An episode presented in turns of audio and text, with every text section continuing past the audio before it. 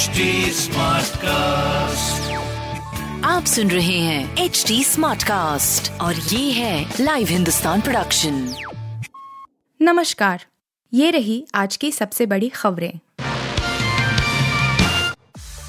मैनपुरी में पहली बार ऐसा मुकाबला डिम्पल वीस रघुराज कौन चुनौती बन पाया? मैनपुरी लोकसभा उपचुनाव 2022 के लिए मतदान लगातार जारी है। सपा संस्थापक मुलायम सिंह यादव के निधन से खाली हुई इस सीट पर पहली बार ऐसा मुकाबला दिख रहा है।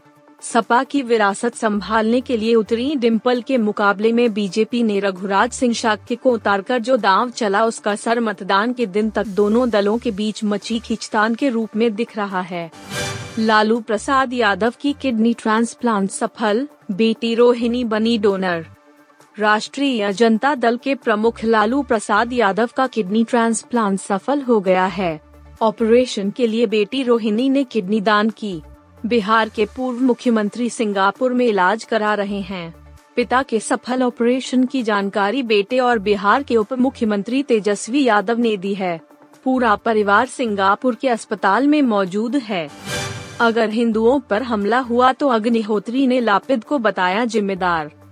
द कश्मीर फाइल्स पर टिप्पणी को लेकर शुरू हुए विवाद पर डायरेक्टर विवेक अग्निहोत्री की फिर प्रतिक्रिया आई है।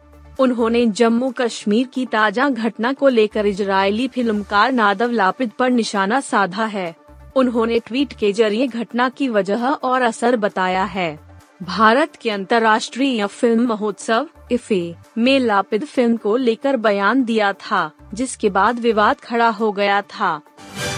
मेसी के बेटे को आया गुस्सा, भरे स्टेडियम में च्विंगम चबाकर पैंकी।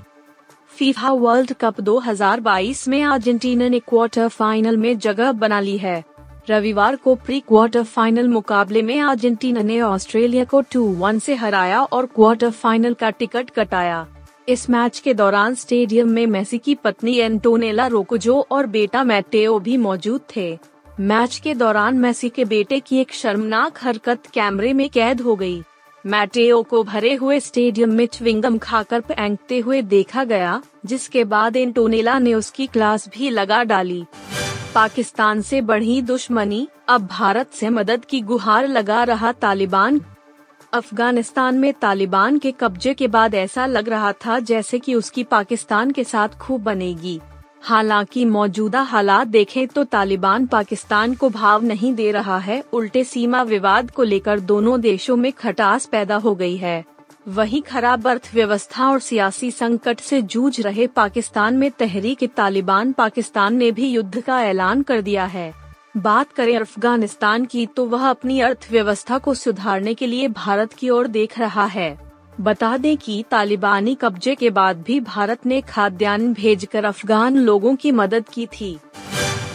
आप सुन रहे थे हिंदुस्तान का डेली न्यूज़ रैप, जो एच टी स्मार्ट कास्ट की एक बीटा संस्करण का हिस्सा है। आप हमें फेसबुक ट्विटर और इंस्टाग्राम पे एट एच टी या podcasts@hindustantimes.com पर ईमेल के द्वारा सुझाव दे सकते हैं।